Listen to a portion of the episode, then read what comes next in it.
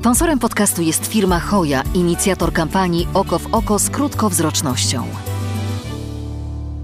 Czy krótkowzroczność należy zacząć traktować jak chorobę cywilizacyjną, już nie tylko jako wadę wzroku? Do czego prowadzi krótkowzroczność, jeśli nie zadbamy o jej korygowanie? I jak poważnym problemem jest wśród najmłodszych? Beata Tadla, zapraszam na podcast Zwierciadła, a gościnią jest Sylwia Kijewska, optometrystka, ekspertka w Hoya Lens Poland. Dzień dobry. Dzień dobry. Miło Panią widzieć, obie jesteśmy okularnicami, więc widzimy się dobrze. Tak, i to jest niezwykły dar. Oj, to prawda. Ja jestem akurat ofiarą pandemii, jeśli chodzi o okulary. Przed pandemią nie nosiłam okularów, ale jak już mogę ostro widzieć, to przynajmniej czuję ten ogromny y, komfort. Zresztą mam takie wrażenie, że pandemia mocno dała nam popalić w wielu sferach naszego życia, ale oczy ucierpiały. Oczy ucierpiały i to po jednej stronie ze względu na konsekwencje po covid po samej chorobie. Już w samym, podczas samego zachorowania też można było zaobserwować wiele no, objawów związanych z oczami, na przykład zapalenie spojówek, ale też są powikłania związane właśnie z systemem nerwowym czy e, z wpływem na układ krwionośny, a jakby nie było w oczach też mamy naczynia krwionośne, więc tam też te powikłania mogą być obecne. Natomiast oprócz samej choroby też wpływ miały obostrzenia, które mieliśmy wprowadzone przez długi czas, bo de facto jeszcze różne obostrzenia były w zeszłym roku. Więc e, tutaj im mniej czasu spędzaliśmy na zewnątrz, coraz więcej czasu na tych aktywnościach w bliży, patrzenie na komputer, praca zdalna, jednak to wszystko też się Seriale, odbiło. które nas wciągały. Na długie godziny dzienne i nocne. Zacznijmy od definicji, bo mamy dzisiaj rozmawiać o krótkowzroczności. Krótkowzroczność to to wada wzroku, czyli nasze oczy nie widzą wyraźnie tego, co jest w oddali. E, a to wynika z tego, że promienie, które docierają do oka, e, które są, tak, definicja taka książkowa jest, że równoległe, równolegle padające na oko promienie, one ogniskują się przed siatkówką. I to może wynikać z tego, że albo gałka jest zbyt długa, albo po prostu rogówka czy soczewka, którą mamy w tej przedniej części oka, zbyt mocno skupiają promienie i przez to promienie skupiają się przed siatkówką. Więc tutaj może możemy mieć dwie przyczyny albo pomieszane ze sobą. Taka opcja też jest możliwa. Natomiast najczęściej jest to w wyniku zbyt długiej gałki ocznej i to jest najczęściej początek tak zbyt długiej gałki w dzieciństwie niestety. I to jest teraz problem, ponieważ tutaj coraz więcej mamy przypadków dzieci, które mają diagnozowaną krótkowzroczność. Mhm. A jak wygląda skala tej krótkowzroczności? Jakie są przewidywania, jeśli chodzi o rozwój y, tego schorzenia, tej wady?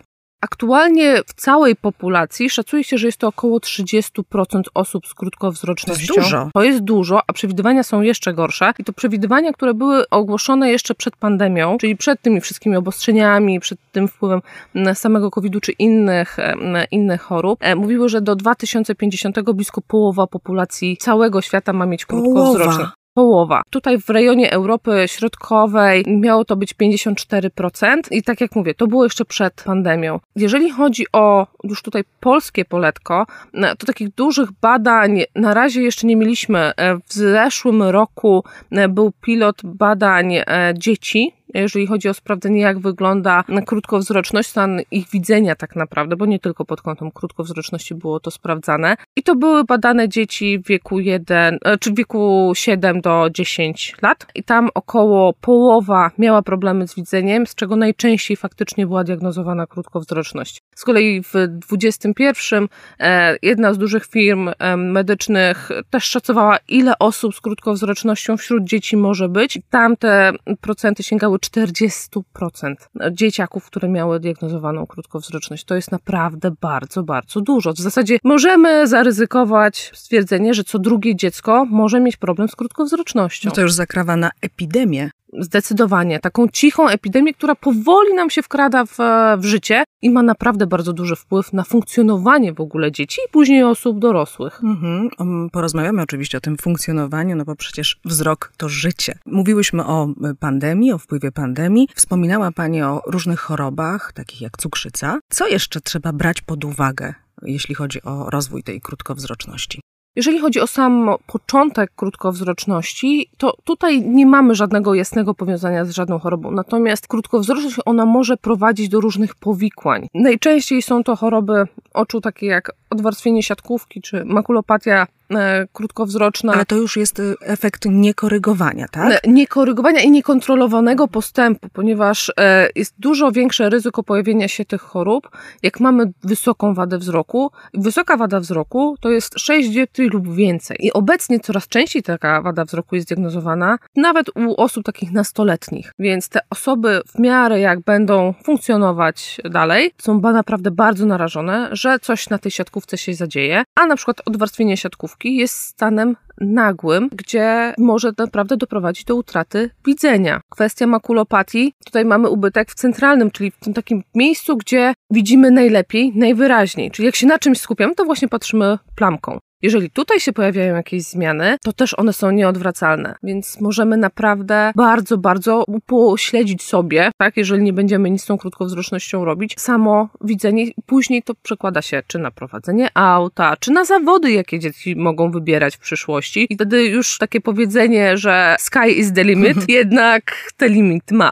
Mhm. Czy krótkowzroczność może mieć podłoże genetyczne? Czyli na przykład jeśli rodzice też mają taką wadę, to muszą zwracać większą uwagę na to, że ona może się pojawić u dzieci? Zdecydowanie tak. Zdecydowanie tak. Tutaj, zwłaszcza jeżeli obydwoje z rodziców mają krótkowzroczność, są bardzo duże szanse, że dziecko będzie miało krótkowzroczność. I tak naprawdę momentami już ja, jak rozmawiam z pacjentami, e, to uprzedzam, że w zasadzie ta krótkowzroczność się pojawi, tylko kwestia kiedy. Dlatego zapraszamy na wizyty kontrolne, żeby jak najwcześniej tę krótkowzroczność wykryć. Natomiast już jeden rodzic z krótkowzrocznością no, powoduje, że ta, te szanse pojawienia się krótkowzroczności u dziecka rosną dwukrotnie. Także tutaj chociażby jedna osoba, która ma krótkowzroczność, ona może być nieduża, ale też już tutaj ten element genetyki będzie miał swoją rolę i często ta wada też pojawia się u dzieci, rodziców z krótkowzrocznością wcześniej niż miało to miejsce w przypadku rodziców, więc jeżeli dziecko miało, rodzic miał zdiagnozowaną wadę na przykład w wieku 12-13 lat, może być tak, że u dziecka będzie to 10-8 lat. Mhm. Jeśli nie ma tych podstaw, rodzice mają dobry wzrok, nigdy nie mieli z nim, z nim problemów, to tak czy inaczej na kontrolę wzroku z dzieckiem trzeba iść, nawet jeśli nic nas nie niepokoi. Zdecydowanie tak. Tutaj oprócz tego elementu genetycznego mamy też ogromny wpływ środowiska i tego, jak dzieci funkcjonują, tego stylu życia. Niektórzy nawet,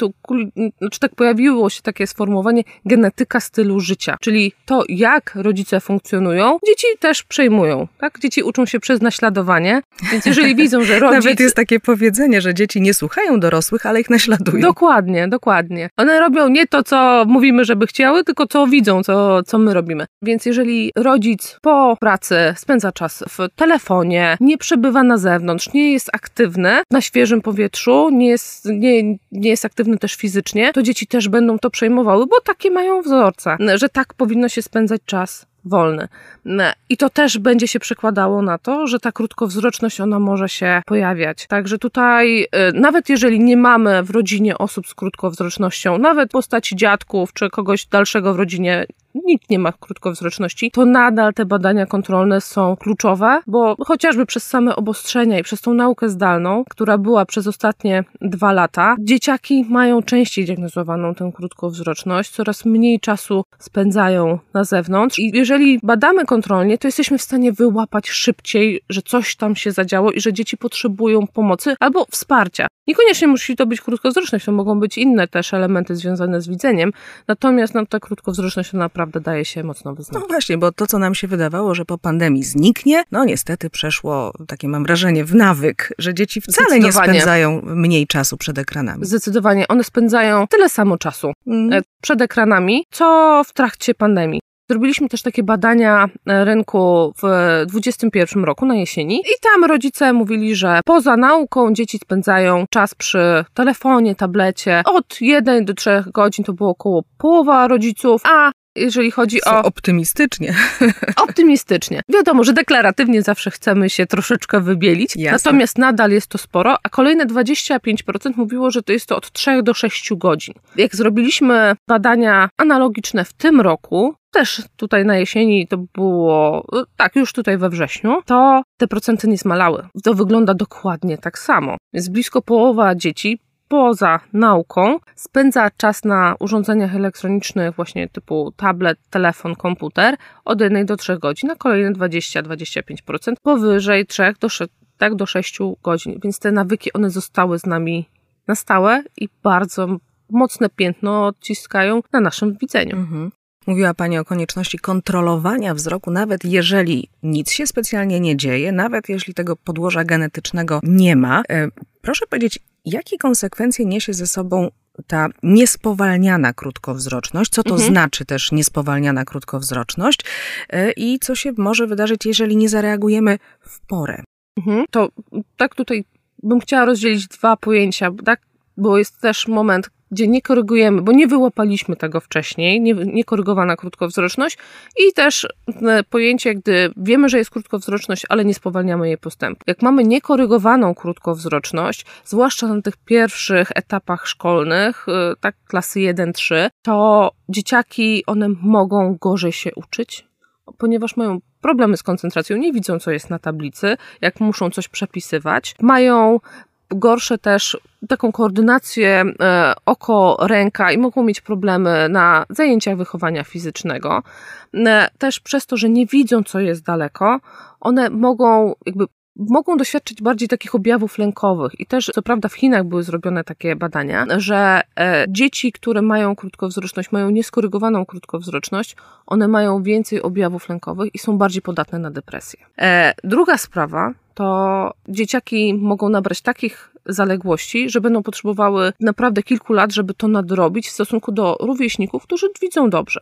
Natomiast jak wprowadzimy korekcję, to pod kątem samej nauki udało się e, w jednym z badań w ciągu pół roku nadrobić ponad rok zaległości z matematyki. To jest naprawdę dużo, tak? Także tutaj sama korekcja już dużo daje.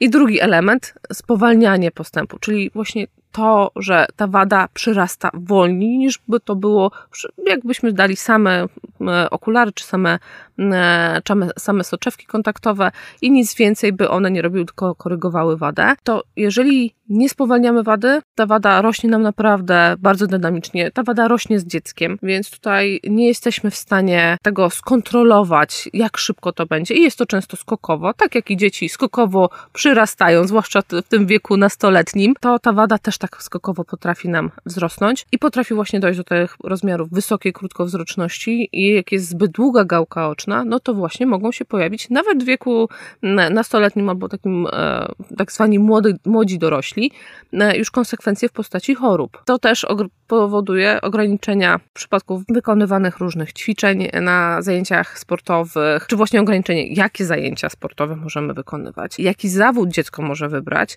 ponieważ no też mamy obostrzenia, jeżeli dziecko by chciało być e, na przykład e, pilotem, pilotem jest problem. Ale też i w policji są e, tutaj pewne rygory, czy w wojsku. Kierowcą?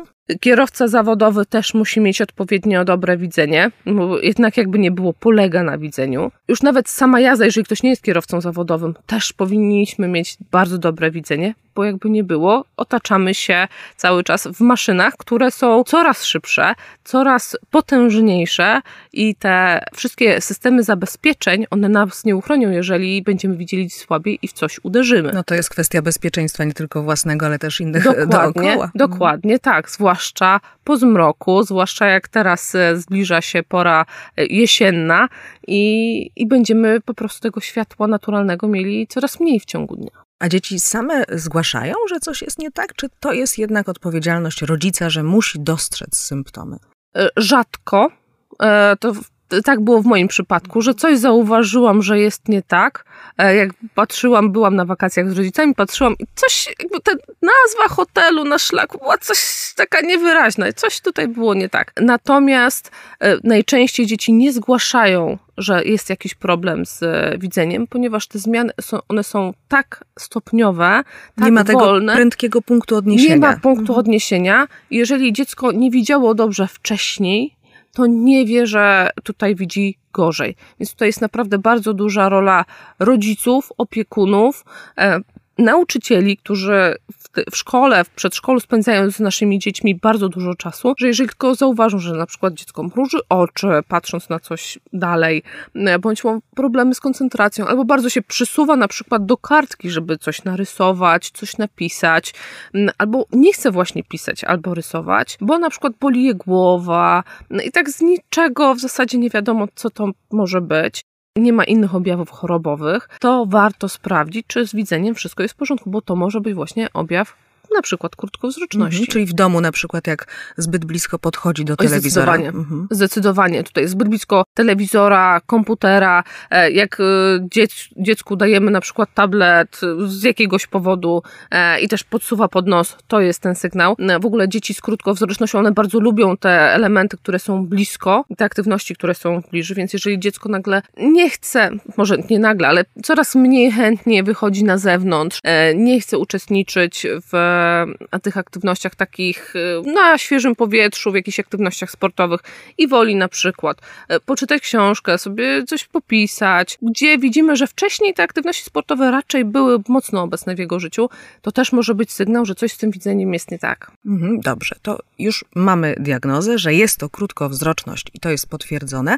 To czego rodzice i dzieci powinny się spodziewać po postawieniu tej diagnozy? Przede wszystkim mm, to, co ważne, żeby była to diagnoza e, u okulisty i u optometrysty. E, Okulista on sprawdzi zdrowie oczu, właśnie sprawdzi wadę po, po tak zwanych kroplach, czyli e, po porażeniu akomodacji, żeby ta akomodacja nam tutaj nie wpływała, jak, mm, jaki jest ostateczny, jaka jest ostateczna wielkość wady. A następnie optometrysta, oprócz tego, że dobierze korekcję, też sprawdzi funkcje wzrokowe, na przykład jak sprawna jest akomodacja, czyli to, jak możemy widzieć na różnych odległościach. Też sprawdzi, jak oczy ze sobą współpracują, czy tutaj nic się nie dzieje, czy nie pojawia się jakiś, e, jakiś na przykład okresowy zes, albo że oczy przestają ze sobą współpracować powyżej jakiejś korekcji, e, czy też nasze oczy wykonują odpowiednio dobre ruchy, patrząc daleko i patrząc blisko, bo patrząc blisko nasze oczy wykonują taki ruch zbieżny, patrzą, jakby patrzyły do nosa,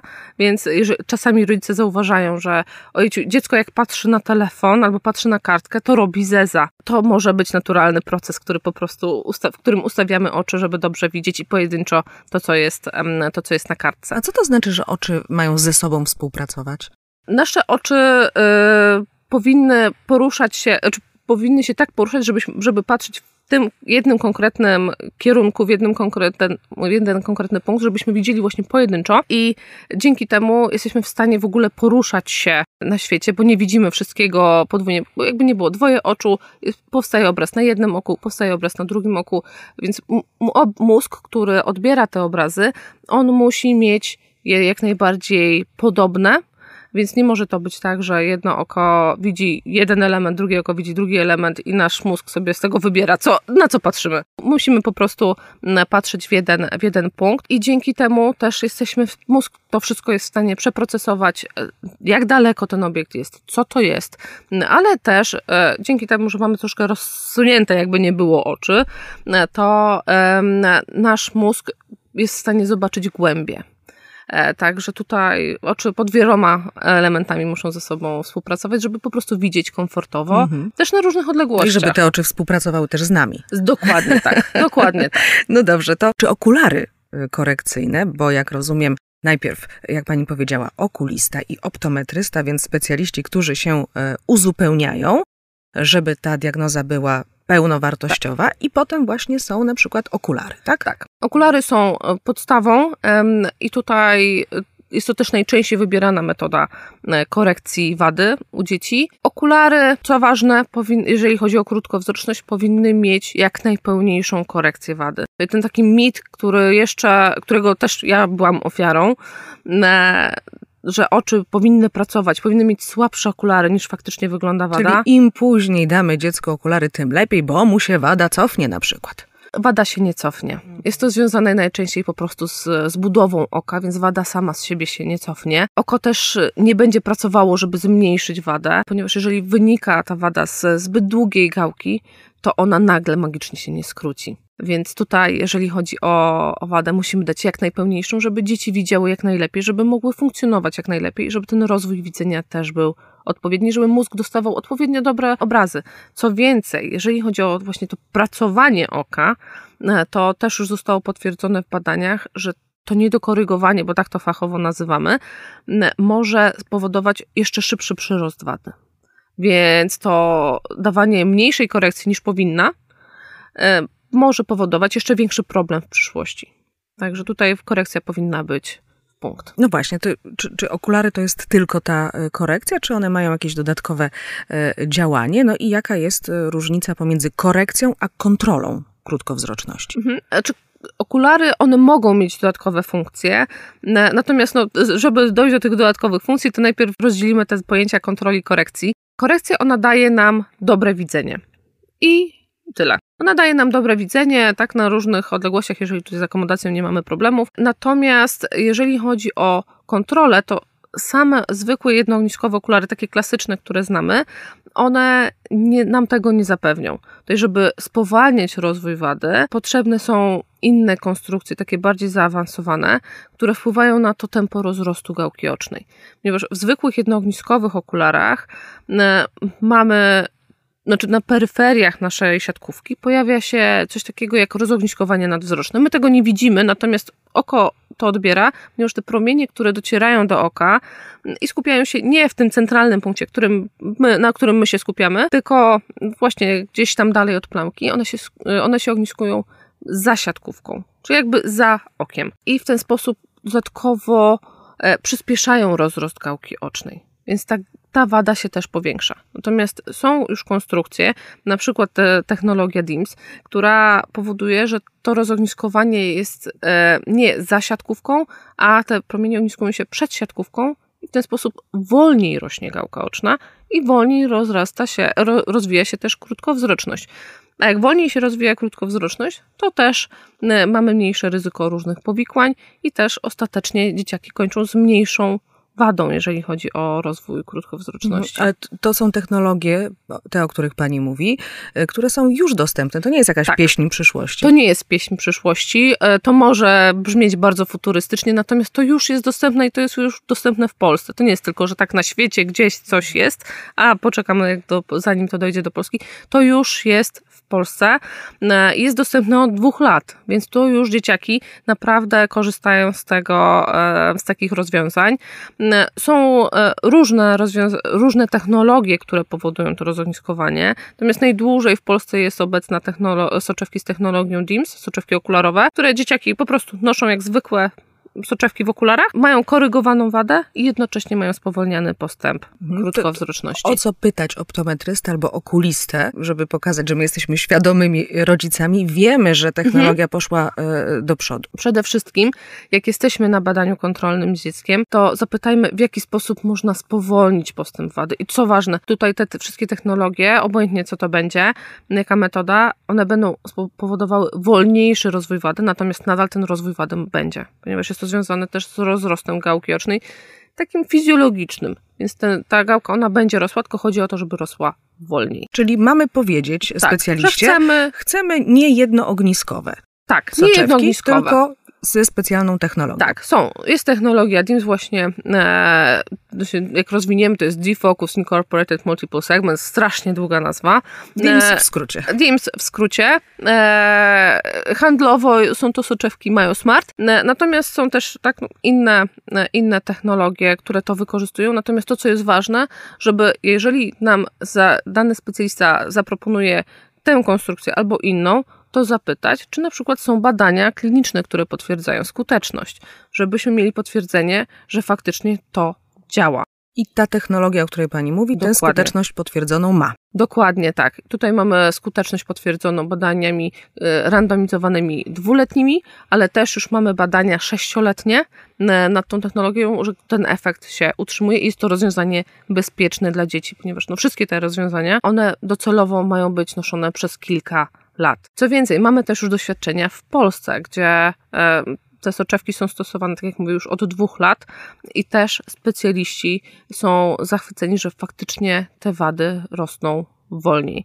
Więc e, tutaj jest to potwierdzone raz, że doświadczeniem takim klinicznym już tutaj lokalnie, ale też i badaniami klinicznymi. I tych badań pod różnymi aspektami nad tą technologią jest ponad 25. I to jest właśnie ta technologia, której rozwój sprzyja e, rozwojowi dziecka na przykład. E, Zdecydowanie no dobrze, tak. a co wynika z Pani doświadczenia? Dzieci chętnie przekonują się do okularów, czy tak nie bardzo? Nie chcą być nazywane, nie wiem, w szkole okularnikami. E, dzieci bardziej pozytywnie do tego podchodzą niż rodzice. Tutaj myślę, że jest to karb doświadczeń rodziców, e, którzy... Rodziców z dzieciństwa. Z dzieciństwa, gdzie, gdzie mają jakieś swoje uprzedzenia do, e, do dzieci w, w okularach, że mogą dzieci być wyśmiewane, natomiast dzieci absolutnie nie mają tego problemu. E, tym bardziej, że teraz mamy taką mnogość różnych kolorów, różnych kształtów. Możemy wybrać takie oprawki dla dziecka, które będą się mu podobały. A co więcej, jak powiemy, jeżeli to jest już któraś kolejna zmiana okularów u dziecka. I też wytłumaczymy dziecku, że dane okulary, one mają za zadanie spowolnić ten rozwój wady, że ta wada nie będzie tak rosła e, szybko, że te okulary nie będą, że tych okularów nie będzie trzeba tak szybko zmieniać, to też dzieci chętniej po prostu noszą takie okulary. E, I naprawdę dzieci są bardzo odpowiedzialne, jeżeli o to chodzi. Musimy a jeszcze uwierzyć... szczególnie jak zobaczą różnicę pomiędzy tym, Dokładnie. co było wcześniej, a co mają dzięki korekcji. Dokładnie tak. E, dzieciaki jak mają korekcję, to już bardzo chętnie noszą.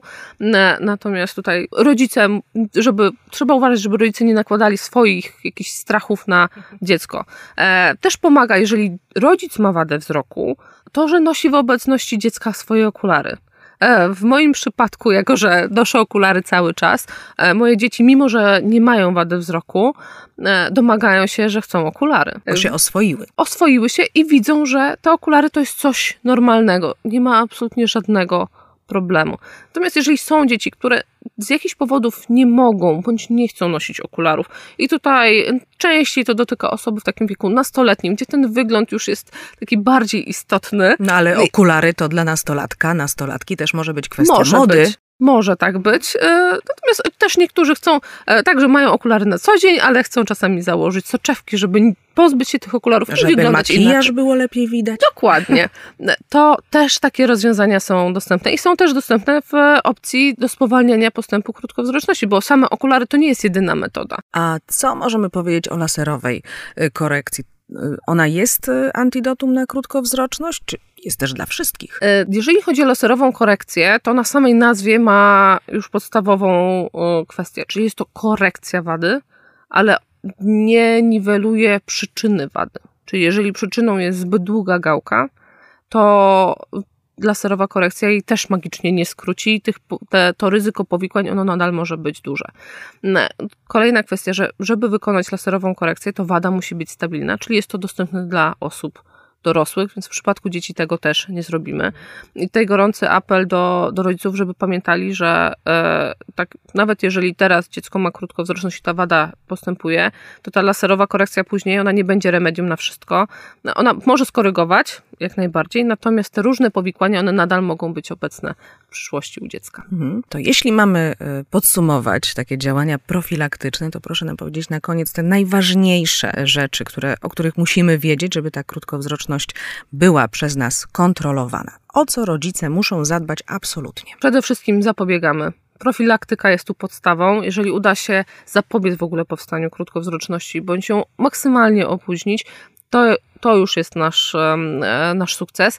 E, czyli zachęcamy dzieci, żeby przebywały jak najwięcej czasu na zewnątrz, minimum dwie godziny dziennie, e, albo 14 godzin tygodniowo. Tak też możemy to, to rozróżnić. Jeżeli jednego dnia gdzieś tam nam nie wyjdą te dwie godziny, to żebyśmy to nadrobili w weekend na przykład. Natomiast, żeby faktycznie to przebywanie w naturalnym oświetleniu ono było obecne codziennie i to odpowiednio długo, minimalizować ten czas przebywania na aktywnościach w bliży, czyli czytanie, telefon, tablet. Wiem, że to trudne.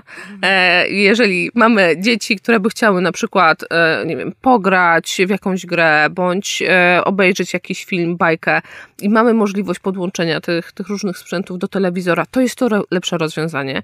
Im dalej jest ekran, tym, tym lepiej. I oczywiście też sami uczymy się, ale też uczymy dzieci odpowiednich nawyków, jeżeli chodzi o higienę pracy wzrokowej, czyli często robimy przerwę, żeby patrzeć daleko, ponieważ nasze oczy rozluźniają się patrząc daleko, więc im częściej robimy przerwy, tym nasze oczy są też w lepszej kondycji. I to nam pomoże jako osobom dorosłym, ale naszym dzieciom też pomoże, żeby jednak ten komfort widzenia był odpowiedni. I równie ważne, czyli tak zwane last but not least, badania kontrolne u dzieci przychodzimy na badania kontrolne. Już w pierwszym roku życia to, to takie pierwsze badanie kontrolne, jeżeli chodzi o widzenie i wzrok, powinno być zrobione. Następnie przed rozpo- jeżeli nic się nie dzieje, przed rozpoczęciem przedszkola, przed rozpoczęciem szkoły, a później już co roku. E, ale jeżeli tak ominęliśmy te pierwsze etapy, to nic straconego. Jakby w każdym momencie można zacząć te badania kontrolne wdrażać, bo grunt, żebyśmy wcześniej mogli e, zdiagnozować krótkowzroczność. A jak już mamy zdiagnozowaną krótkowzroczność, no to rozmawiamy ze specjalistami, jakie mamy tutaj możliwości kontroli, e, korekcji i kontroli wady. E, I tutaj przede wszystkim oprócz higieny pracy wzrokowej, tak korekcja wady metodami, które spowalniają postęp. Mhm. I obserwowanie dziecka, rozmawianie z dzieckiem Zdecydowanie też jest tak. ważne. I jeśli są te y, okulary, no to one przecież też nie załatwiają sprawy do końca życia, prawda? Czyli y, nawet wtedy, kiedy już mamy dla dziecka okulary, to wizyty kontrolne są konieczne, jak tylko jak często. E, wizyty kontrolne u dzieci, które mają już zdiagnozowaną krótkowzroczność, my polecamy i też różni specjaliści doszli do konsensusu, że powinny być nie rzadziej niż co pół roku, ponieważ wada, zwłaszcza w tym pierwszym etapie, ona może rozwijać się bardzo szybko. I takie wizyty raz na pół roku jesteśmy w stanie wtedy wyłapać, jeżeli jest jakaś zmiana korekcji, a nie doprowadzić do niedokorygowania, czyli żeby dziecko chodziło cały czas w pełnej korekcji, żeby miało to widzenie na jak, odpowiednim, na jak najlepszym poziomie. Także tutaj wizyty kontrolne co pół roku. No, oczywiście tak, te rozwiązania do kontroli postępu wady, one nie będą noszone do końca życia, ponieważ tutaj jeżeli już mamy rozrost gałki w zasadzie zakończony, to tutaj możemy spokojnie przejść na inne, inne rozwiązania optyczne, czy to w okularach, czy to w soczewkach.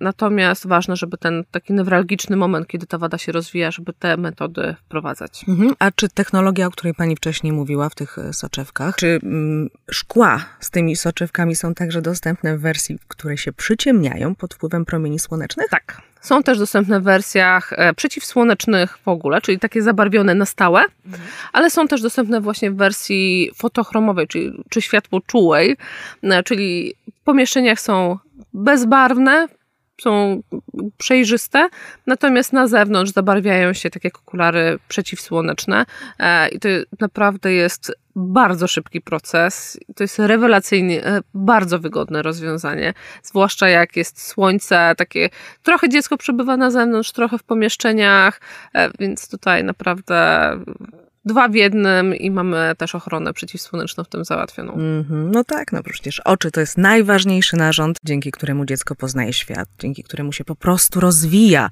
Dlatego zadbajmy o ten rozwój z uwzględnieniem tego, o czym powiedziała e, nasza gościni. Serdecznie dziękuję. Dziękuję bardzo. Sylwia Kijewska, optometrystka, ekspertka w Hoya Lens Poland. Dziękuję i dziękuję, że wysłuchaliście podcastu Zwierciadła. Sponsorem podcastu jest firma Hoja, inicjator kampanii Oko w oko z krótkowzrocznością. Soczewki okularowe MyoSmart służą do korekcji i spowalniania progresji krótkowzroczności u dzieci. Producent Hoja Holdings NV. Podmiot prowadzący reklamę Hoja Lens Poland spółka ZO. To jest wyrób medyczny. Używaj go zgodnie z instrukcją użytkowania lub etykietą.